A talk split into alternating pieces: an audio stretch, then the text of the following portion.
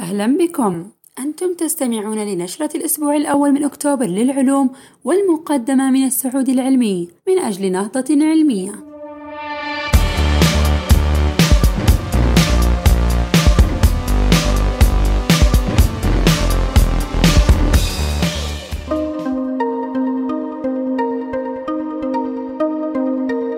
دراسة جديدة تظهر أن 80% من حالات مرض الفصام تعود لمسبب وراثي.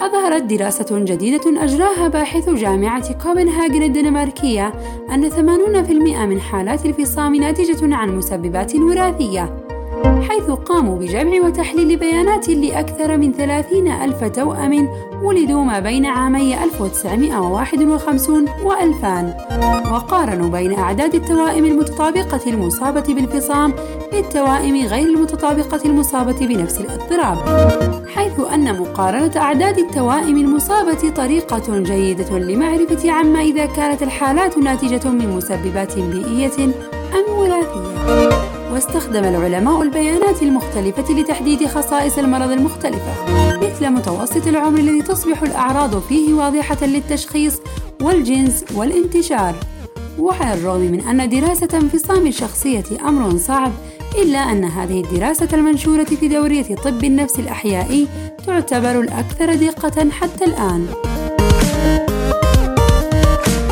العلماء يصنعون نموذج محاكاة حاسوبية يوضح طريقة تصرف الإلكترونات خلال تفاعلات الاندماج النووية. صنع علماء من قسم الفيزياء بكلية لندن الإمبراطورية وجامعة كيل في ألمانيا نموذجا يحاكي الظروف في قلب النجوم. ويوضح هذا النموذج طريقة تصرف الإلكترونات في الحالات عالية الكثافة والحرارة كالظروف في قلب النجوم والكواكب. ولم يستطع العلماء معرفة الطريقة التي تتصرف بها الإلكترونات عندما تكون بأعداد كبيرة في ظروف كهذه سابقًا، وذلك لأن قوانين الكم تجعلها تتصرف كغاز ميكانيكي كمي. تمكن العلماء من حل المعادلات التي تصف غازات الإلكترونات بدقة بمساعدة المحاكاة الحاسوبية. واستطاعوا أن يفهموا الخصائص الحرارية لتفاعلات الإلكترونات في البيئات شديدة الحرارة والكثافة. ولقد نشر البحث في دورية مراجعة الرسائل الفيزيائية. اكتشاف جديد يظهر غرابة تصرف مادة نادرة في الجدول الدوري. أجرى علماء جامعة ولاية فلوريدا سلسلة تجارب أظهرت أن إلكترونات عنصر البريكليوم النادر تتصرف بطريقة غريبة تخالف قوانين عالم ميكانيكا الكم.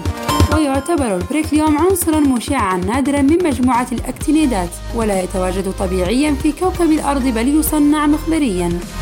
ولقد تبين أن قوانين ميكانيكا الكم لا يمكن أن تفسر طريقة تصرف إلكترونات عنصر البريكليوم عندما أجروا تجارب على مركباته حيث تتبع نظرية أينشتاين النسبية التي تتنبأ بأن الجسيمات ذات الكتل تصبح أثقل عندما تتسارع. ويبدو أن تحرك الإلكترونات بسرعة قريبة من سرعة الضوء حول نواتها عالية الشحنة يجعلها تصبح أثقل وبتصرف يخالف قوانين ميكانيكا الكم. ويجدر الذكر بأن هذا البحث المنشور في دورية جمعية الكيمياء الأمريكية بني على بحث سابق لنفس الفريق نشر في العام الماضي. الإعلان عن جوائز نوبل للعلوم لهذا العام أعلنت الأكاديمية الملكية السويدية للعلوم عن قرارها بمنح جوائز نوبل للعلوم هذا العام لإسهامات علماء عدة حيث منحت جائزة نوبل للكيمياء لكل من جاك دوبوشيه ويواكيم فرانك وريتشارد هندرسون. نظير تطويرهم للمجهر الإلكتروني البارد الذي حسن من جودة تصوير الجزيئات الحيوية. وهي طريقة تنقل الكيمياء الحيوية إلى عصر جديد سيمكننا من فهم أصل الكيمياء التي تحكم الحياة. كما منحت جائزة نوبل في الفيزياء لكل من راينر وايس وكيب ثورن وباري باريش نظير مساهمتهم في تأسيس مرصد لايغو ورصد موجات الجاذبية. ومنحت جائزة نوبل للطب والفسيولوجيا لكل من جيفري هال ومايكل يونغ ومايكل روزباش لاكتشافهم الآلية الجزيئية التي تتحكم بالساعة الأحيائية حيث درس هؤلاء العلماء ذباب الفاكهة وعزلوا الموروث المتحكم بالتواتر اليومي. وأثبتوا ارتباطه ببروتين يتراكم في الخلية خلال الليل ليتفكك بعدها في النهار.